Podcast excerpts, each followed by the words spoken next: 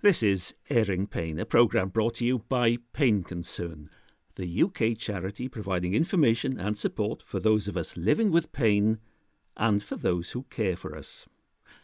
I'm Paul Evans, and this edition of Airing Pain has been funded by a grant from the Champ Trust and Foundation Scotland. 2020 has been designated the Global Year for the Prevention of Pain by the International Association for the Study of Pain.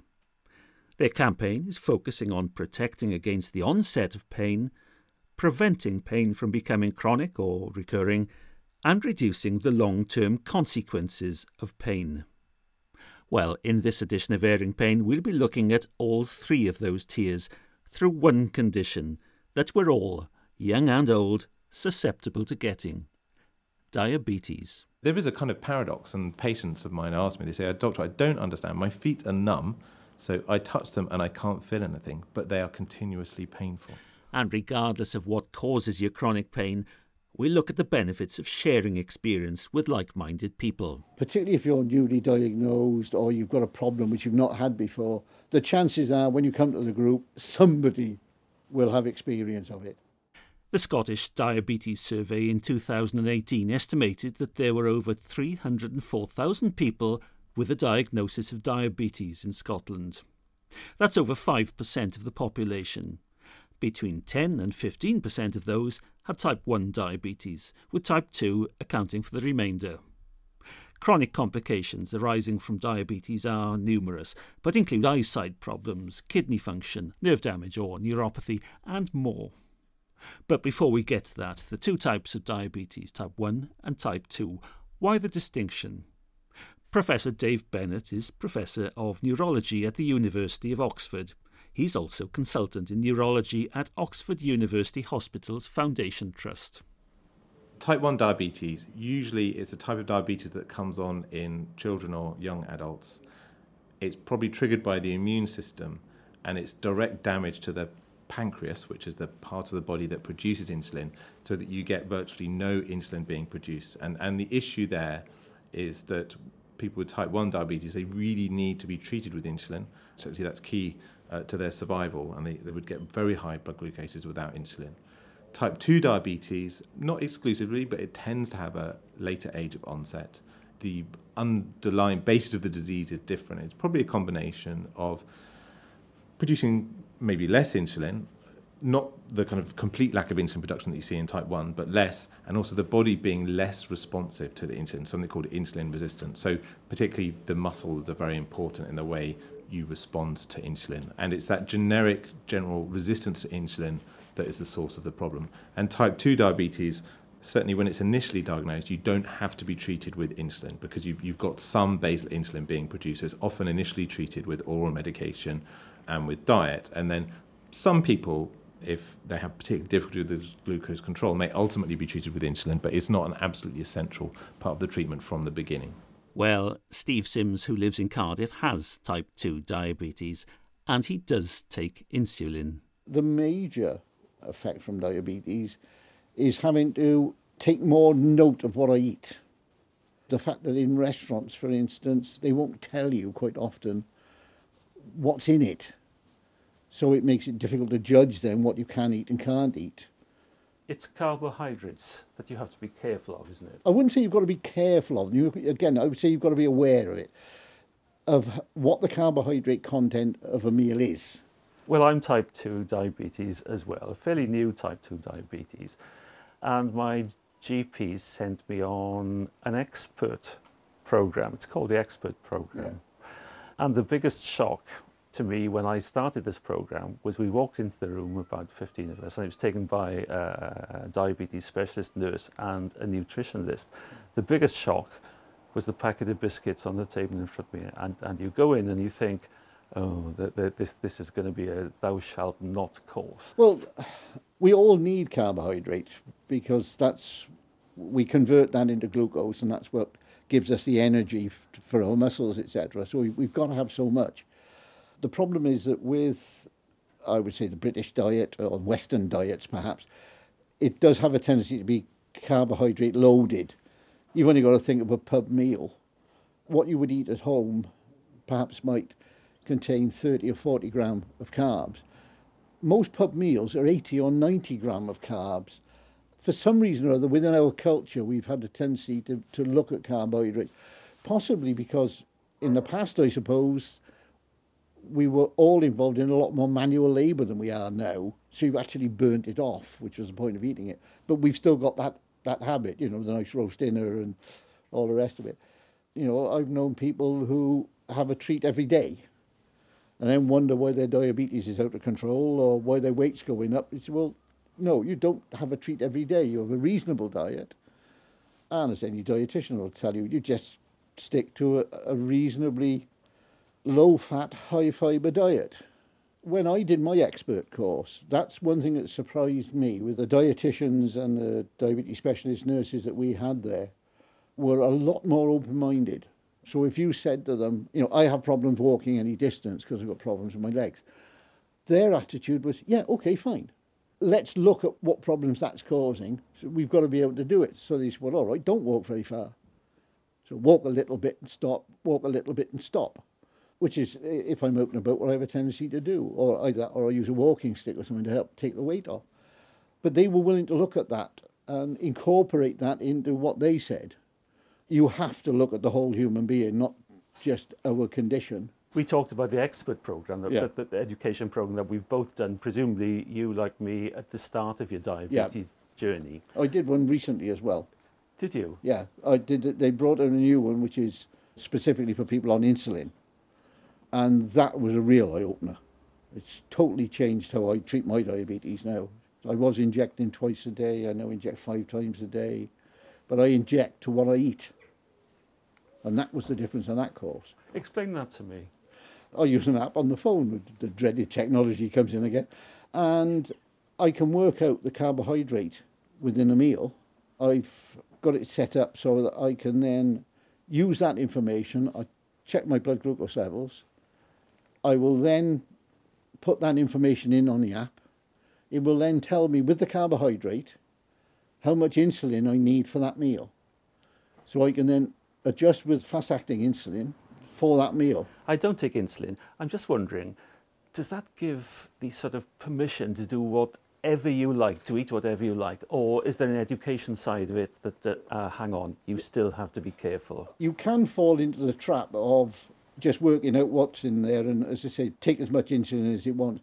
You can do that on the odd occasion, obviously, but no, part and parcel of the course, you still need to look at what you're eating. You still need to, but it appreciates the fact that, for instance, if you go out for a meal, you haven't got a lot of control over what actually ends up on your plate. There's a psychological element in it as well, as it's giving me more control over my own life. Interesting. So rather than the diabetes controlling what's going on, I have some control over the diabetes. So I can recommend the X-PERT course, to be honest. Anybody with diabetes should get on it. Well, this is something I'm learning too. There are actually 3 versions of the X-PERT course, and X-PERT is spelled X-PERT, not to be confused with the X-PERT patient programme. So, one course is for the prevention of diabetes. It's an intensive lifestyle programme aimed at reducing risk of developing type 2 diabetes for people at higher risk. The next course is for people who have type 1 or type 2 diabetes. That's the one both I and Steve went on, and I can thoroughly recommend it. And then there's the course that Steve mentioned and recommends for people with type 1 or type 2 diabetes and who are treated with insulin. Ask your GP or practice nurse for more details or go to the website diabetes.co.uk/education for more details of the X-PERT course and other diabetes management programmes. Well, of the complications that can occur with diabetes that I mentioned earlier, it's neuropathy and the pain that comes with it that I want to focus on. Professor Dave Bennett. Neuropathy generally relates to the peripheral nervous system, and way you can think about that is your peripheral nervous system connects motor neurons, which are going to drive your muscles from the spinal cord to the muscle, so that they provide the signal that makes your muscle contract and so that you can move. And the peripheral nerves also carry information back from your sensory nerve fibres that respond to sensory stimuli, such as brushing the skin or putting the skin on something hot, and they carry that information back again via the nerves back to the spinal cord. So it's a way of connecting, ultimately, your brain and spinal cord to the body. So peripheral being, I presume, the peripheries? The periphery is actually anything outside the brain and the spinal cord, because your central nervous system refers to the brain and the spinal cord. Now, how does diabetes cause neuropathy? So that's a good question, actually, and I wish I could sit here and give you one very clear answer. Understanding their mechanisms is still somewhat debated. We know certain things about it. So diabetes is a problem relating to control of your blood glucose, and if you have diabetes, then you either produce less of a hormone called insulin, which is needed to lower blood glucose, or your body is resistant to the effects of insulin. And the end result of that is your average over the course of a day, someone with diabetes, their blood glucose is higher than the general population. And we know that there is a relationship between how high that blood glucose is and your risk of getting neuropathy. So partly the risk of neuropathy is related to what we call glycemic control, which is just the medical word for what your blood glucose is on average.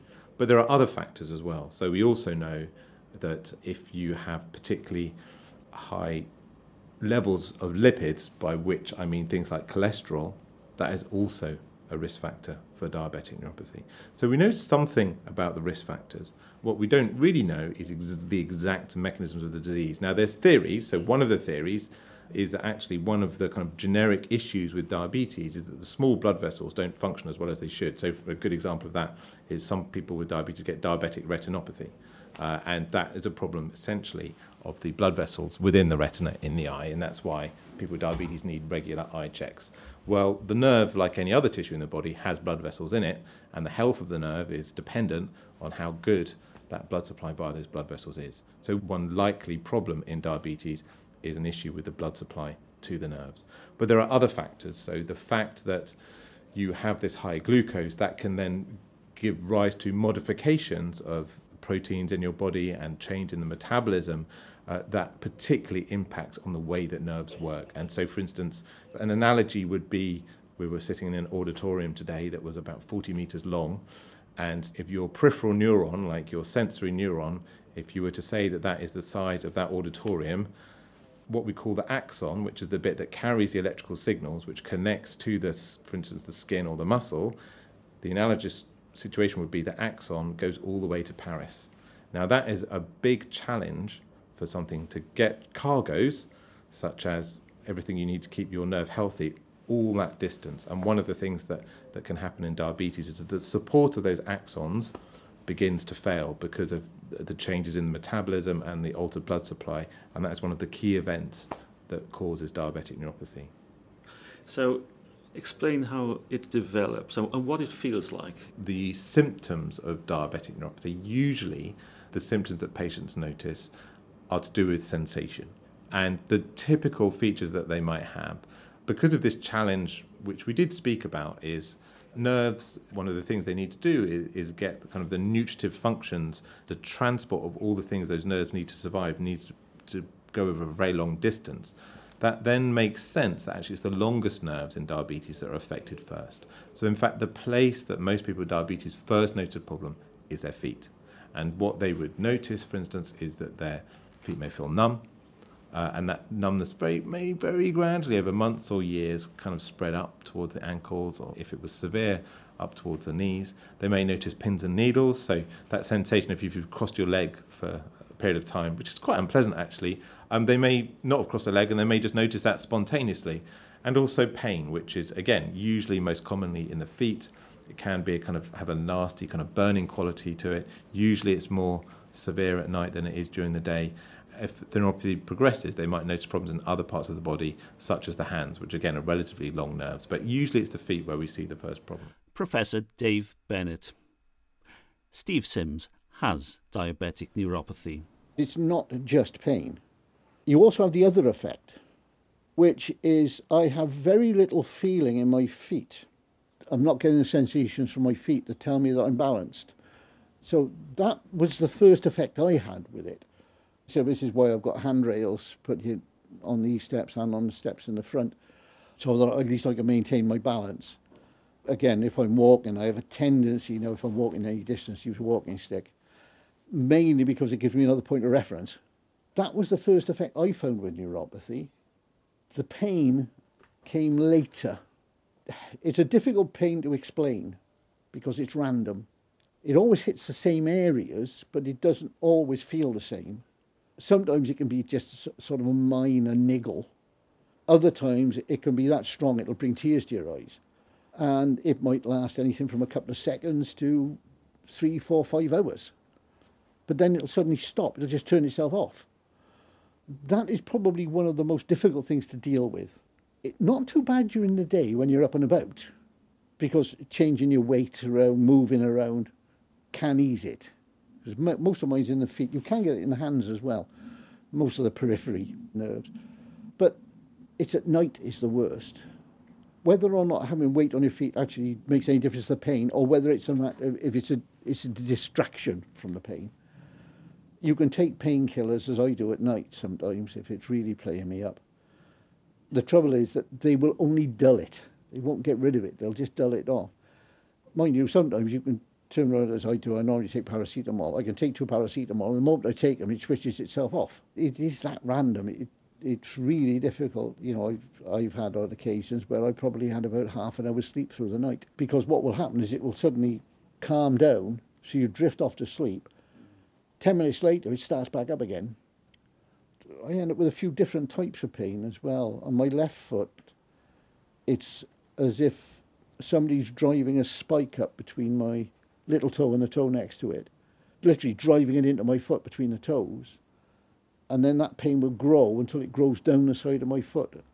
When I spoke to one of the nurses about it, she said, well, what it's doing is it's actually following the track of the nerve. On my right foot, I end up with 2 or 3 different effects. Sometimes it's like a prickling across the top of my foot. And again, that pain will grow. I also get on the side of that foot like a friction burn. Sometimes if I turn over, so I take pressure off that foot, that will go. That's one of the problems with it, it's random. And I found out something else about it some time ago. I actually passed out when I was giving blood. And they thought I might have had a heart attack, because many years ago I did have a heart attack, so my ECG's a bit weird. Talking to one of the doctors after, as it was, I just passed out, it was warm and I just keeled over. But he said the thing that they were worried about is because of the neuropathy, you may not suffer with pain from a heart attack. It can affect the nerves around the heart as well. That I wasn't aware of until he said, and to some extent I wish he hadn't told me. You know, yes, it's nice to have information, but can you tone it down a bit on occasions? Of course, one of the difficult issues of diabetes, at the same time as you may have a diabetic neuropathy, is that some patients with diabetes have problems with the blood supply to the legs, and you can have this combination of where there's not enough blood going to the feet, and at the same time you've got loss of sensation in the feet, and that's why you might hear this term, the diabetic foot. That's why you will hear that doctors say it's very important that you look after your feet, because you, number one, you could injure the feet and not feel it. Someone that doesn't have diabetic neuropathy might walk along a floor and might just stub the toe, or might stand on something sharp. You know, they would know that there was a problem there. Someone with diabetes might have something in their shoe rubbing or get a nasty blister, and they're completely unaware of it. And then the second thing is, at the same time as getting these injuries, their body's less good at healing itself, particularly because the blood supply to the feet is not as good. So you're more likely to get infections or ulcers on the feet. And that's why it can be this difficult combination of both neuropathy and what we call peripheral vascular disease and diabetes, that people really need to look after their feet. I guess this is why in my annual diabetes checkup, the diabetes nurse tickles my feet. Absolutely. And puts a tuning fork on it. Yep. Can you feel it? Yes. So she's saying the tickle of the feet is probably not a tickle with her fingers, is it? It's probably a little monofilament. Yeah. So it's a little filament, and she touches that filament to the skin and says, can you feel that? So there she's checking for sensation. So that's seeing that the sensory nerve fibers can carry that information. If you think about it, they're transmitting information from the skin to the spinal cord, and then ultimately up to the brain.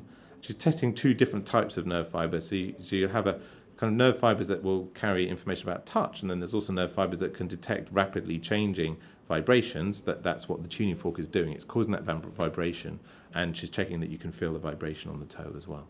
So it's great that she's doing that, and the idea is she's screening for diabetic neuropathy, and obviously if so, the measures that you would take if someone had diabetic neuropathy is you may look again at how can we optimise your what we call your glycemic control, your blood sugar control, and also measures to really looking after the feet, making sure that your shoes, that you're checking the feet at the end of the day, that you might need to go and see a podiatrist to keep an eye on the feet, those kind of measures. So having established what diabetic neuropathy is, how do you treat it? I would love to sit here and say to you, if someone has diabetic neuropathy, we've invented a tablet, you take that tablet and it's going to make your nerves regrow. But I can't. That has not been invented yet. So there is research into that, and some of that we've discussed at this conference, but we don't have anything yet that makes nerves regrow. There have been clinical trials of tablets to try and help diabetic neuropathy, and unfortunately so far, all of those clinical trials of kind of tablets for diabetic neuropathy have essentially failed. So trials that optimise glycemic control have worked, particularly for type 1 diabetes, but trials of trying to take a new tablet to prevent diabetic neuropathy have not worked. But trials of weight loss and exercise are showing signals of success. There's really quite a good evidence base that keeping fit and doing exercise is incredibly good for your nerves. I mean, it kind of makes sense, but there is actually some scientific evidence for that. And actually, they've literally counted the number of nerve fibers in the skin, then got someone to do an exercise program, lose weight, and 3 months later, the number of nerve fibers in the skin has increased. And so people need to take that on board. That's probably the worst thing you can do is stop exercising, have a sedentary lifestyle. That is not good for your nerve function. We're not talking about reversing. No, I am. In terms of exercise, I am. I'm saying you're taking people that have a low nerve count and then you're getting them to exercise and the nerve count increases. For both forms of diabetes? Most of that data is on type 2 diabetes, as far as I'm aware. If somebody does have pain as a result of their diabetes, or perhaps they don't know it's as a result of their diabetes, if somebody has pain, and they are diabetic, what should they do? It's worth going to see your GP about that. I mean, there are a number of causes of pain in diabetes that is not always related to peripheral neuropathy. So sometimes people get pain because they're not getting enough blood supply to the feet. Sometimes you're at higher risk of getting an ulcer and an infection. But let's assume that someone has pain, has diabetic neuropathy, and as a consequence of that, they've developed pain. Typically, the pain would be in the feet, and usually both feet. And people often describe it as not always, but they often describe it as a burning pain. And it may be accompanied by those other sensory symptoms. There is a kind of paradox, and patients of mine ask me, they say, "Doctor, I don't understand. My feet are numb, so I touch them and I can't feel anything, but they are continuously painful." The reason for that paradox is that the feet are numb because the nerve fibers have, as it were, degenerated back from the skin, so they're no longer connecting where they should be to the skin. Unless there's something damaging the body, your pain fibers are completely silent. But when they're not connected to where they should be, they just start firing all the time. And that is almost like an illusion to the brain. So you can't feel things because they're not connected to the skin, but the brain is getting this input all the time, so you're getting this feeling of continuous pain. So that's the source of that paradox. If people are getting those kind of symptoms, well, number one, obviously, if they've not already been diagnosed with diabetic neuropathy, it's worth them being examined by their doctor and looking for clinical signs of diabetic neuropathy. And we've discussed about the general issues about diet and blood glucose control. But then also there are tablets that we can use, medications, to try and damp down that pain. So that pain is what we call neuropathic pain. And all that means is it's pain that's due to damage of the nervous system, sensory nervous system. That's all that neuropathic pain means. But what most of those tablets, what we're trying to do, if you think about it, you've got too much electrical traffic in the sensory nervous system, and essentially those tablets, they're trying to damp down that electrical traffic. That's the way of thinking about it. And so there's an array of medications that can be used and that can be prescribed by your GP. To give you some examples, there are tablets that are generically called gabapentinoids, are one group, and there's another group of tablets that were actually initially developed as antidepressants, but not only are they antidepressants, they're actually analgesics. They clearly reduce pain as well. Sometimes a kind of misconception of patients is, I went to the doctor, I've got this pain in my feet, and my doctor just thinks I'm depressed, and he just fobbed me off with an antidepressant. That is not the case. What I'm trying to explain is these tablets, although kind of if you were to look them up in the medical text, they would say they're antidepressants. There is good evidence that they're also painkillers, particularly effective for neuropathic pain, and that's why your doctor's prescribing them. What I do know, what I have been told is, yes, controlled by diet, which is what I do, or you go on to medication. But if you ignore diabetes, it is very, very serious. You cannot ignore it. I think that's a very good point. It's difficult because it's to do with human nature. And the issue is that you may not feel particularly unwell. Your doctor may tell you that you've got diabetes, but actually say, well, in myself, you know, I'm getting around, I'm going to work, I'm not really seeing lots of problems. What is the problem? And of course the issue is you're storing up lots of problems for the future. So diabetic neuropathy, which, you know, in its initial phases may be very subtle. You might have a very mild diabetic neuropathy and virtually not know it's there. But of course that may then progress so that you develop numbness of the feet, severe pain in the feet. Some patients have trouble with what's called the autonomic system, which is needed to control your blood pressure and the way you handle food. Some people may get problems with their eyes. And again, initially, there will be a kind of very trained doctor looking at the back of the eye might say, well, I can see some subtle changes there. And the patient say, well, I don't notice any problem at all. But in 5 years' time, they could have threatened to their sight, to their vision, because of the problems with diabetes. Same thing with the kidneys. And again, initially, you might not notice any problem, but if this was left untreated, you might have complete kidney failure and need to go on dialysis or have what's called a renal transplant. So it's difficult because you were saying to people at the early stages, you need to take this seriously and try and address it as you can because you want to prevent all these problems in the future. Whilst, of course, human nature say, well, I feel fine now. Do I really need to worry about it? It's such a simple thing to test for. Definitely be aware if people have symptoms, if they're finding that they're passing urine a lot, if they're having to drink a lot, they're always thirsty. Maybe people are getting lots of infections, skin infections that they wouldn't normally get, particularly if there's a family history of diabetes, particularly if there are some issues with some weight gain, say, over the last few years. It's worth getting tested for diabetes because we are in an epidemic. The rates of diabetes are going up and up and up. And you can make these early changes to your health that in the long run are going to make a massive difference. I'll be blunt, the biggest risk factor to the reason that we have a diabetes epidemic is obesity and weight gain. So people can take measures to try and eat a healthy diet, keep to a healthy what we call body mass index. You can do simple calculators online actually where you can calculate your own BMI and it will tell you whether you're in the kind of optimal range, whether you're underweight, whether you're overweight, whether you're obese and what your risk is. And you know it's really worth thinking about that because then you could entirely prevent the problem. I'm not saying that all diabetes is due to obesity. That's not the case. There are a number of causes, but it is one of the risk factors that people can do something about. We can't fight our genetics. Our genetics are given to us by our parents, and there's nothing we can do about that. But I'm just talking about things that people can do that can make a difference, and that is to have a healthy lifestyle. Professor Dave Bennett of the University of Oxford. As always, I'll just remind you that whilst we in Pain Concern believe the information and opinions on Airing Pain are accurate and sound based on the best judgments available, you should always consult your health professional on any matter relating to your health and well-being. He or she's the only person who knows you and your circumstances and therefore the appropriate action to take on your behalf. You can find all the resources to support the management of chronic pain, including details of Pain Concern's videos, leaflets, all editions of these Airing Pain programmes and Pain Matters magazine at painconcern.org.uk. So, another reminder at the end of this edition of Airing Pain is to say that help and support to manage any chronic pain condition is available from many quarters, not just from healthcare professionals, but in patient support groups. You can find a diabetes support group in your area at the Diabetes UK website, which is diabetes.org.uk. And Steve Sims is Secretary of the Cardiff Diabetes Group. By going to a support group, you will find people there with experience of the condition, particularly if you're newly diagnosed or you've got a problem which you've not had before. The chances are when you come to the group, somebody will have experience of it. They won't give you medical advice. That's the last thing that we're there for. But we might tell you to get back in touch with your diabetes care team. You need to talk this out with them. Or in some cases, it's a matter of, yeah, well, I'm afraid that comes with the territory. We also have the carers come to the group as well. Without my wife, I wouldn't be anywhere. Yet they're forgotten with any chronic condition.